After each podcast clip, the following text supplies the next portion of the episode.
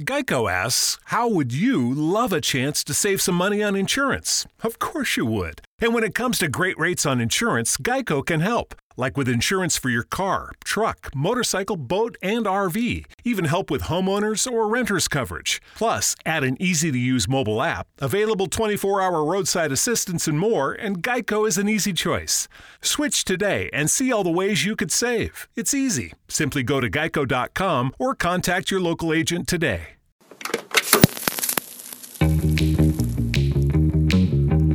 Ciao a tutti, io sono Simone Cioè e benvenuti in un nuovo episodio di Messa a Fuoco, il podcast dove ogni settimana parliamo di fotografia e videomaking visto dal punto di vista di giovani italiani che stanno cercando di trasformare la loro passione in un lavoro.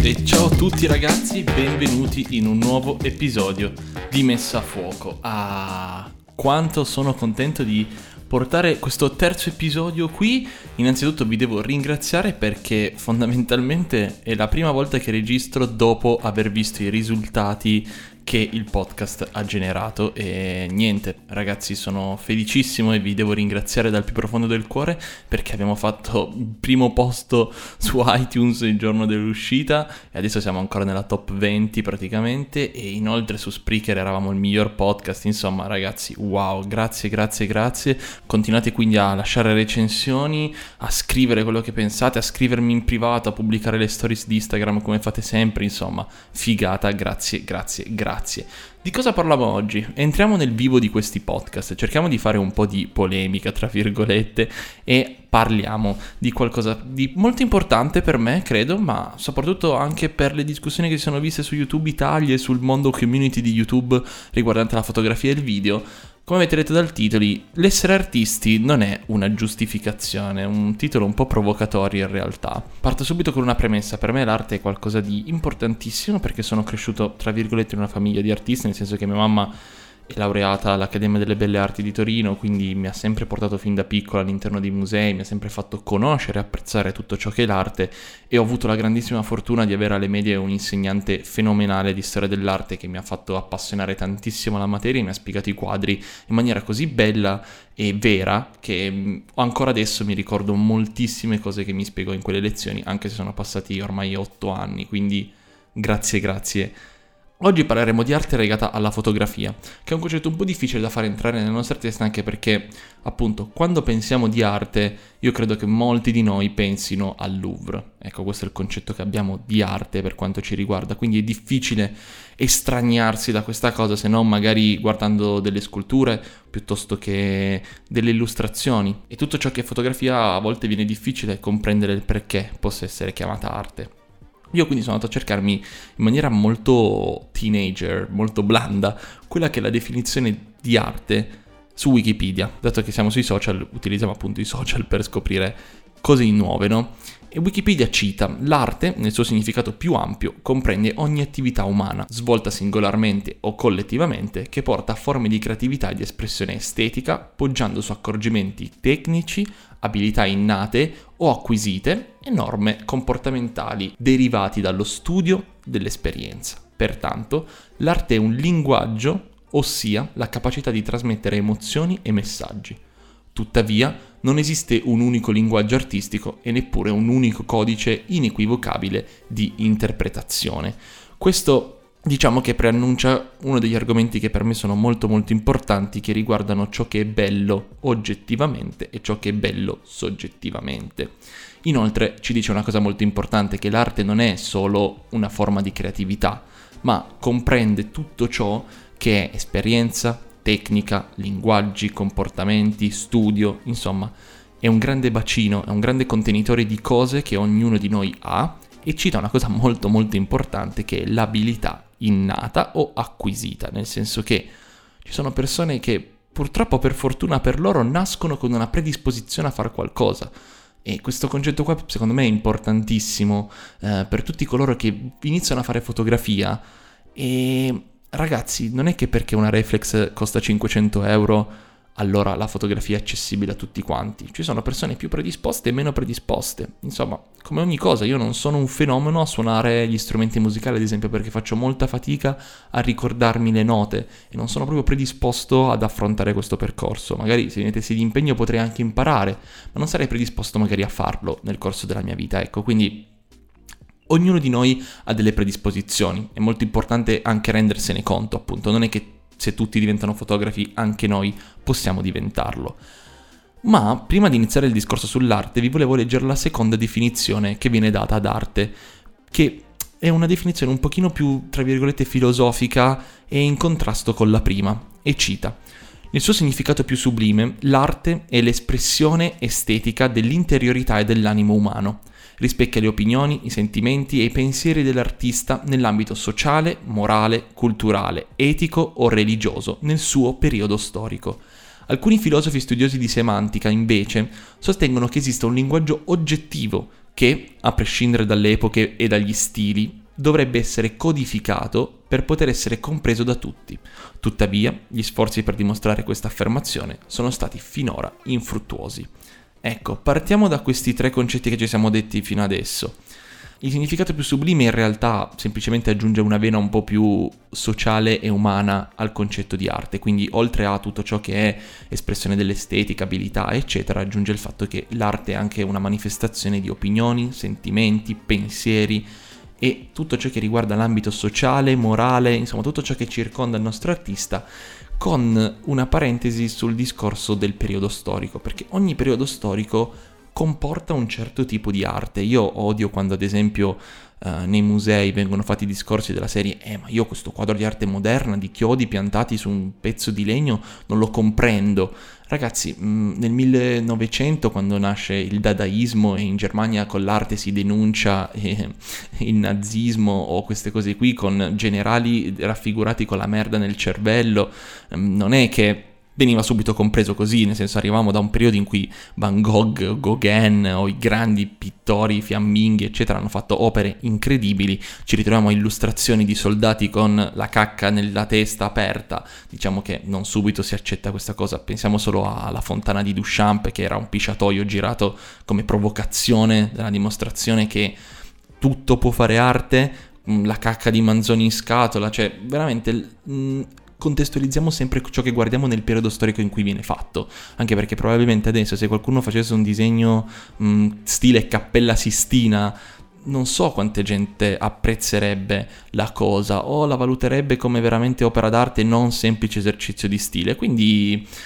mh, valutiamo sempre bene, il periodo storico è molto molto importante per capire ciò che è arte, ma andiamo nel dettaglio, ok? Um, cos'è per me l'arte? E soprattutto Mm, perché molta gente si nasconde dietro questo aspetto mettendone da parte altri. Io mi sono preso un po' di appunti mentre scrivevo questa puntata del podcast e ho scritto che credo che il concetto di arte stia esattamente nel mezzo di queste due definizioni. Quindi per rifarmi al concetto sia della soggettività che dell'oggettività, appunto, stiamo esattamente al limite, ok? Um,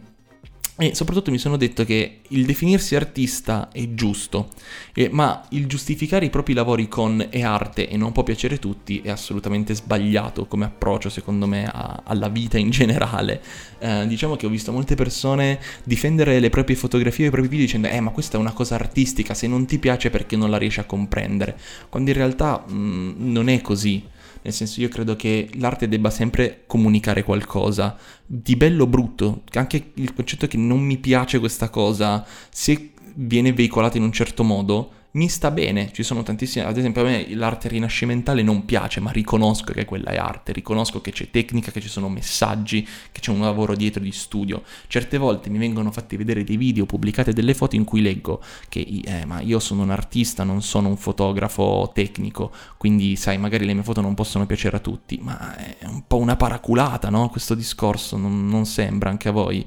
Insomma, diciamo che non basta solo questo, ecco. Detto questo, il discorso vale anche dall'altro lato, cioè quello che dico è che l'arte non preclude il non conoscere la tecnica, anche se effettivamente non è abbastanza essere tecnicamente pronti per creare opere d'arte. E quindi rifacciamoci un po' il concetto che abbiamo detto prima, poggiando su accorgimenti tecnici, abilità innate o acquisite e norme comportamentali derivate dallo studio e dall'esperienza. Quindi l'arte si appoggia su questa cosa, non è questa cosa, è un insieme di tanti fattori. Quindi non basta solo essere fissati con la tecnica per poi arrivare in un posto, prendere la macchina fotografica, prendere la videocamera e fare una figata, perché non è così, perché obiettivamente, come dico sempre, soprattutto per chi fa magari paesaggistica, ecco, o mh, mm, ritratti già un po' di meno, però sulla paesaggistica soprattutto, cioè io posso andare con uno dei più grandi fotografi di sempre, essere nello stesso momento lì, stessa macchina fotografica, stesse impostazioni, eccetera e la foto viene praticamente identica. Qual è la differenza? È che quell'artista lì è arrivato lì in quel posto, in quel paesaggio, ha scelto quel posto lì perché magari ha affrontato un percorso che gli ha permesso di arrivare in quel punto. Vi lascio subito qui in descrizione ovviamente il solito articolo alla pagina Facebook dove all'interno vi lascio un film e un libro. Il film è Il sale della terra di Salgado, mentre il libro è il suo Genesi, che secondo me è il libro più bello che lui abbia mai fatto. E andate a vedere il film, il DVD c'è sia in Blu-ray che in DVD ve lo lascio su Amazon, però merita davvero perché lui affronta il percorso del perché si muove in un certo posto, del perché va lì, di quanto tempo ci mette a conoscere la tribù che vuole fotografare, non va lì e scatta, va lì, assorbe ciò che è l'energia del luogo, ne impara i valori, ne impara a conoscere gli usi e i costumi, ne impara a conoscere il tempo e poi scatta. E la differenza fra l'artista e un fotografo tecnicamente bravo è proprio quella. Eh, ed è secondo me la differenza che c'è fra Salgado e Steve McCurry, ad esempio. Prendo due icone della fotografia perché non, non, mi ricordo molti nomi, però la differenza secondo me è che si respira tantissimo fra Salgado e appunto Steve. E che eh, McCurry va sempre in giro, scatta con mille luci, il telo dietro, 60 assistenti e ti fa il ritratto della bambina indiana meraviglioso, ma Salgado invece va lì, sta nella tribù, dorme per tre giorni dentro una catapecchia di cemento per dimostrare alla tribù che lo ospitava che lui era all'altezza di poter avere la loro fiducia e fotografarli. Quindi, insomma, sono due approcci diversi alla fotografia. Non che generano fotografie più belle o più brutte, semplicemente che secondo me generano un percorso artistico da uno tecnicamente molto valido che fa un sacco di soldi. Ecco, questa è la differenza. Ciò che voglio dire è che appunto nella fotografia di paesaggio è difficilmente definibile l'arte, perché qual è il, il problema appunto? Il fatto che tendenzialmente uno ci va di culo, perché se arriviamo in un punto e per sei giorni non fa un tramonto decente, la foto puoi essere bravo quanto vuoi, puoi avere le ottiche migliori quanto vuoi, ma non sarà bella quanto un tramonto meraviglioso sulle Dolomiti, per farvi un esempio. E qui mi riaggancio però al fatto che già tempo fa, quando cominciò l'impressionismo e la voglia di rappresentare la realtà tramite la pittura, perché la fotografia non c'era ancora, quindi quello avevamo, quello dovevamo portarci avanti, almeno la fotografia stava nascendo, ma era ancora un po' un casino, ecco, non c'era proprio la compatta, la RX6 che ti trai fuori dalla tasca, ecco. E quindi mi, mi ricordo sempre, secondo me, il quadro più bello che ho io di quel periodo lì è Il viandante sul mare di nebbia di Friedrich. Eh, a me piace tantissimo ed è, tra l'altro, eh, ieri ci pensavo mentre scrivevo la puntata e ho detto, cazzo, è veramente una foto Instagram quella, nel senso, quante foto Instagram abbiamo visto di gente messa così sul mare di nebbia alle Dolomiti o piuttosto sui Pirenei, insomma fighissimo, cioè Frederick fece Instagram quando ancora Instagram non esisteva, quindi stiamo veramente, tra, tra, parentesi, apro questa parentesi, stiamo veramente copiando gente che ha fatto l'Instagram prima ancora che tutto nascesse e noi lo, pensiamo, lo facciamo passare come una cosa che abbiamo inventato, ecco, figata questa cosa, è bellissima, però appunto per dirvi che Adesso facciamo queste foto tecnicamente belle, belli, meravigliose, ma che poi alla fine non, non, hanno messaggio dietro, cioè andiamo nei luoghi, e lo faccio anch'io e non, non, non sto nascondendo, andiamo in certi posti, viaggiamo in certi punti, non tanto per l'esperienza del viaggiare, ma perché molti fanno viaggi dedicati solo per andare a fare foto Instagram, ecco, questa è un po' una roba assurda, tra virgolette, ma capisco che fa parte della nostra società e mi rifaccio al concetto del fatto che, e mi rifaccio a quello che cita la descrizione di Wikipedia, uh, l'arte è ciò che rispecchia le opinioni, i sentimenti, i pensieri dell'artista negli ambiti vari nel suo periodo storico. In questo periodo storico molte volte l'apparenza fa anche parte dell'arte, secondo me. E non è sbagliato. E dipende tutto da come affrontiamo questo percorso nell'arrivare a creare quella cosa lì. Detto questo, lo stacco, secondo me, fra la tecnica e l'arte, appunto, è la richiesta da parte nostra, di noi, noi che ci definiamo artisti, della pre-realizzazione, della pre-produzione di un'opera, lo studio, il conoscere il luogo in cui stiamo andando. Io mi rifaccio ovviamente sempre alla paesaggistica e al viaggio perché sono il mio stile di fotografia. Sul ritratto, sullo still life, magari poi ne parleremo con, nelle interviste con persone che lo conoscono decisamente meglio di me, possono esprimere anche quello che per loro è arte in quel mondo lì. Mi sono sottolineato il concetto che senza tutta la pre-produzione, senza tutto lo studio di quello che stiamo per andare a fare, non ci possiamo solo raccontare che la bellezza della, della nostra foto si rifà al fatto che ha dei bei colori, ha una bella post-produzione. Insomma, ci vuole molto di più. Proprio l'altro giorno un, un, ragazzo che su Instagram è abbastanza famoso mi ha contattato per post-produrre una mia foto. Gliel'ho data volentieri lui l'ha pubblicato sul profilo scrivendo, insomma, non, non ho questa passione per il copyright, eh, tutte queste cose qui. Però mi, ci ho ripensato poi in questi giorni ho detto, cioè lui sta pubblicando una foto mia e l'unico motivo per cui la pubblica è perché usa la sua color correction per unificare il feed, cioè quella non è arte, quello è solo un pretesto per pubblicare qualcosa, ma tu non hai fatto nessuno studio su quella foto, cioè tu hai preso una foto, hai schiacciato copia e incolla su Lightroom e hai incollato il tuo preset e l'hai pubblicata, cioè non stai facendo arte, non è che è sbagliato, eh? per carità, come vi dirò dopo, anch'io ho affrontato certi momenti e affronto certi progetti in maniera diversa, però è strano. Allo stesso tempo se vogliamo andare a rivedere la storia, possiamo anche dire che Michelangelo e altri grandissimi pittori del loro tempo facevano quadri esclusivamente a pagamento, cioè venivi chiamato dal magnate di turno che aveva bisogno del ritratto, tu venivi pagato, non era una forma d'arte quella, ti pago per fare quella cosa lì, punto, cioè come chiamare un fotografo per farti fare una foto, fine, non c'è una forma d'arte in sé intrinseca, almeno che non segui un certo fotografo o vuoi un certo tipo di scatto, è semplicemente uno scatto e va bene così, non è sbagliato, non per forza bisogna essere artisti per fare questo lavoro. Cioè, non nascondo che tutti quanti speriamo di fare soldi con questo lavoro e con l'arte spesso non si mangia, sia un po' per una mancanza di cultura, ma anche per il fatto che mh, ovviamente anch'io vorrei fare mille progetti artistici, ovviamente anch'io vorrei andare a raccontare la Patagonia solo al tramonto per raccontare come le persone vivono dopo le 6 di sera però richiede soldi, richiede investimenti e quindi mi accontento di andare in Brasile come viaggio e portare dei video, insomma purtroppo la vita non è sempre come ce la immaginiamo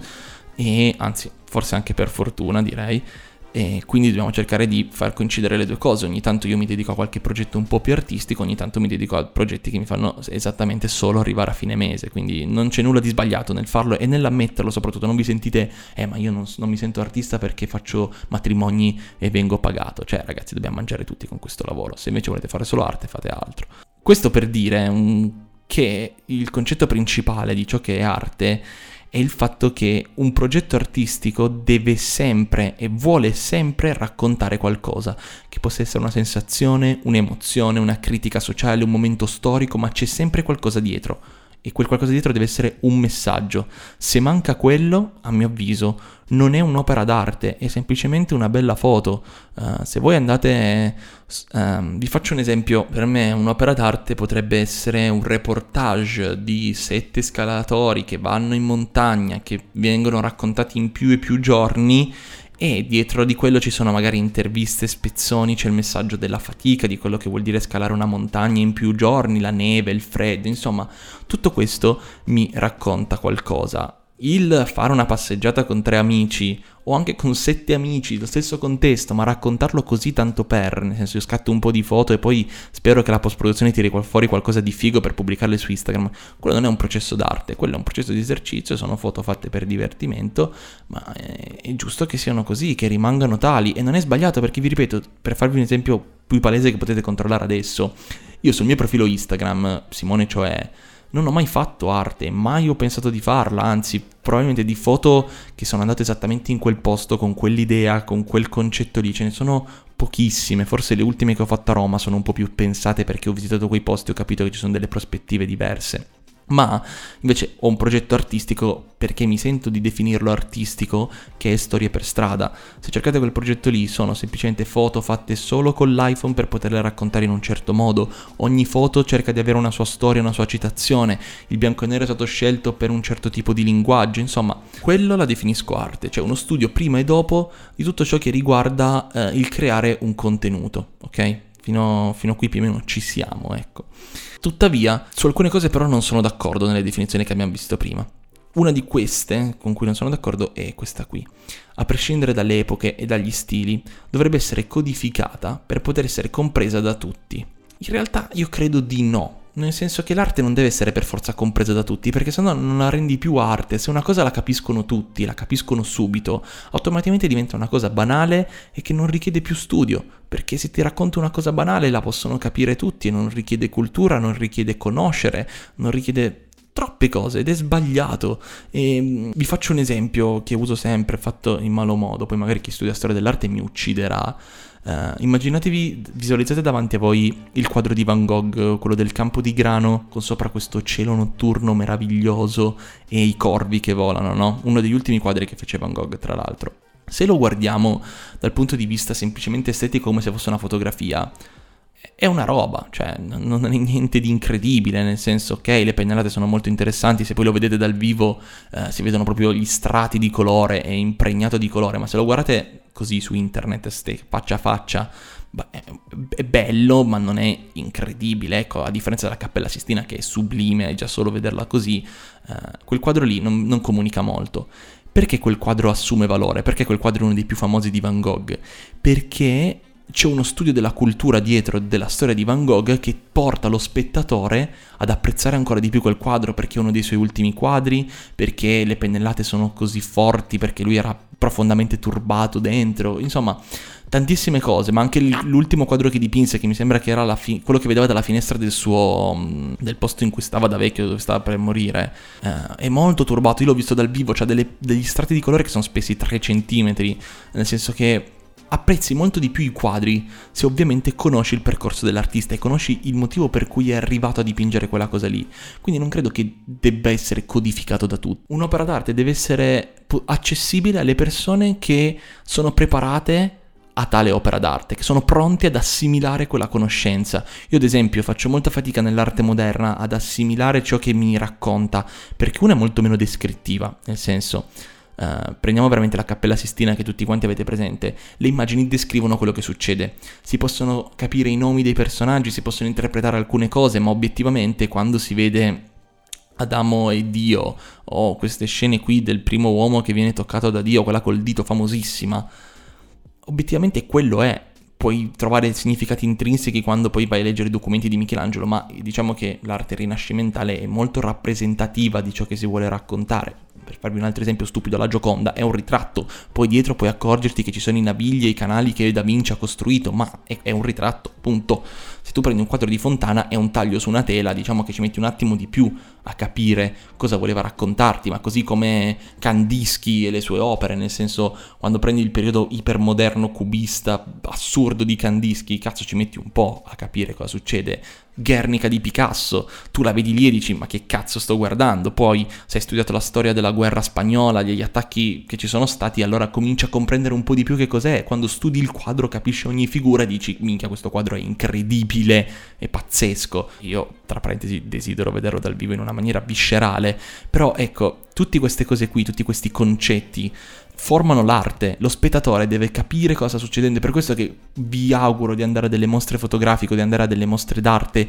e conoscere gli artisti e parlare con loro, perché solo parlando con loro potrete capire veramente quello che hanno rappresentato e perché l'hanno fatto. Noi apprezziamo l'arte che studiamo a scuola, perché conosciamo le storie degli artisti, perché prima ci vengono introdotti, capiamo i motivi che li hanno portati a fare una certa cosa e quindi quando guardiamo i quadri diciamo il nostro subconscio vede tutto questo qua, tutto questo contesto dentro quell'opera d'arte. Invece non lo facciamo più, cioè seguiamo moltissima gente su Instagram o sui social che fa mille cose, però non sappiamo perché fa quelle cose lì, non sappiamo la loro storia. Ed è un peccato perché la loro storia fa le loro opere d'arte, quindi no, secondo me non è vero che tutti devono comprendere queste cose devono voler comprenderle, devono essere curiosi di volerle capire. Ecco perché secondo me l'arte è qualcosa di un po' più viscerale rispetto alla mera tecnica. Non è sbagliata l'una, non è sbagliata l'altra, ma l'arte richiede molta più cultura e conoscenza per arrivare a cogliere il succo di questa cosa. Per finire e per rifarmi un attimo al titolo, non credo che serve l'età per definirsi artisti, mi spiego meglio. Uh, io prima vi ho detto che secondo me ho un progetto artistico che è Storie per strada e non lo definisco diverso da un progetto artistico di uno che ha 40 anni e sta facendo un certo tipo di racconto, un certo tipo di percorso artistico. Tuttavia mi rifaccio anche al concetto del fatto del livello di cultura e di conoscenza. Ovviamente una persona più adulta può avere una conoscenza molto più elevata, soprattutto dato che ha vissuto molto più esperienze, anche al di là della cultura che vediamo come libri, eccetera, ma ha molto più passato rispetto a noi e quindi può fare ragionamenti diversi, può portare contenuti diversi, insomma. Non è ehm, una cosa sbagliata a 20 anni essere artisti, ne ho conosciuti di ragazzi molto molto giovani che hanno fatto opere d'arte meravigliose, fotografie pazzesche, ma non è nemmeno sbagliato dire che a 20 anni uno potrebbe non essere artista solo perché fa delle foto stile Tumblr sul lago e ci mette una color un po' fatta così, un po' fighetta. Ecco, diciamo che, come vi ho detto prima, appunto, cioè, passa tanto fra l'arte e la tecnica. E soprattutto, cosa più importante, e qui mi rifaccio al titolo,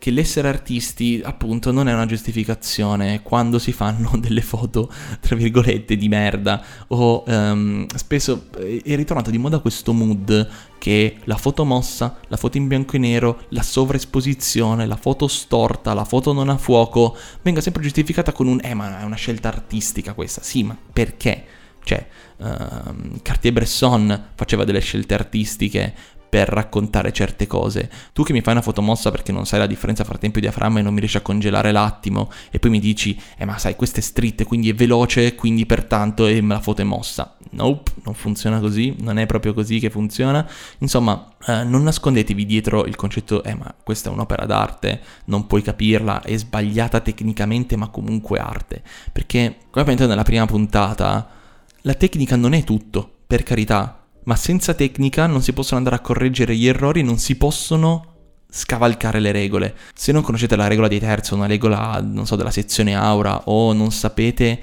comporre una foto in generale, potrebbe andarvi di culo di mettere qualcuno su un terzo al centro, ma lo state facendo boh, o per un'abilità innata, e ve lo auguro, oppure perché vi va, appunto, avete una botta di fortuna. Quindi non nascondiamoci dietro la parola arte per giustificare i nostri sbagli, arriviamo a, al concetto di arte tramite un percorso prima di tutto interiore e poi verso la conoscenza del proprio pubblico. Quindi quello che vi dico oggi è non nascondetevi dietro la parola eh, ma questa è arte, non puoi capire. Grazie a tutti ragazzi per aver seguito questo episodio, spero che vi sia piaciuto l'argomento un pochino più, insomma, difficile da comprendere, di cui spero nascano veramente da cui spero nascano veramente discussioni interessanti. Come sempre, un paio di cose prima di salutarvi. Innanzitutto, ancora vi ringrazio per tutto il supporto che mi avete dato. Il podcast è iniziato benissimo e si sta evolvendo ancora meglio e restare fra le prime classifiche mi permette anche di avvicinarmi a persone che voglio intervistare un po' più importanti con un prodotto che effettivamente è certificato sulla homepage di iTunes che è valido. Siamo stati sopra Montemagno, siamo stati al primo posto ragazzi, wow, grazie a tutti. Quindi seguitemi su iTunes, se usate iTunes dal computer, sia su Mac che su Windows, se lo usate invece sull'iPhone potete farlo solo lì, per chi ha Android invece può scaricare l'app di Spreaker e può ascoltarmi da lì senza problemi. Su Spotify sta arrivando, ma purtroppo ci vuole un po' di più, ci vuole quasi un mese prima che venga attivato il servizio, quindi ci siamo quasi. Fra qualche episodio dovreste avere anche tutto su Spotify, quindi vi tengo aggiornati comunque sempre su Instagram e mi raccomando seguitemi lì. Fatemi sapere cosa vi sembra della puntata, su Spreaker potete commentare, su Spreaker potete lasciare un commento sotto, su iTunes invece non potete, ma basta che mi scrivete su Instagram, mi fa piacere, ogni tanto ricondivido un po' di commenti nelle stories, veramente sono molto molto contento, taggatemi anche nelle foto o nelle stories mentre mi ascoltate quando siete in macchina, in viaggio, insomma, avete fatto tutto, siete bravissimi. Come sempre, cercatemi appunto su Instagram come Simone Cioè. In descrizione su iTunes e su Spreaker trovate il link all'articolo per guardare tutte le informazioni che vedete in questo video, i quadri che ho citato, insomma, metto un po' di tutto. Fatemi sapere appunto cosa ne pensate con un commento, insomma, avete modi per contattarmi senza troppi problemi, vi conoscete meglio di me. Mi raccomando, link Amazon in descrizione per sostenere il progetto e niente, ragazzi, noi ci sentiamo al prossimo episodio, quindi a mercoledì prossimo, sempre alle due e mezza, qui su Messa Fuoco e buona strada.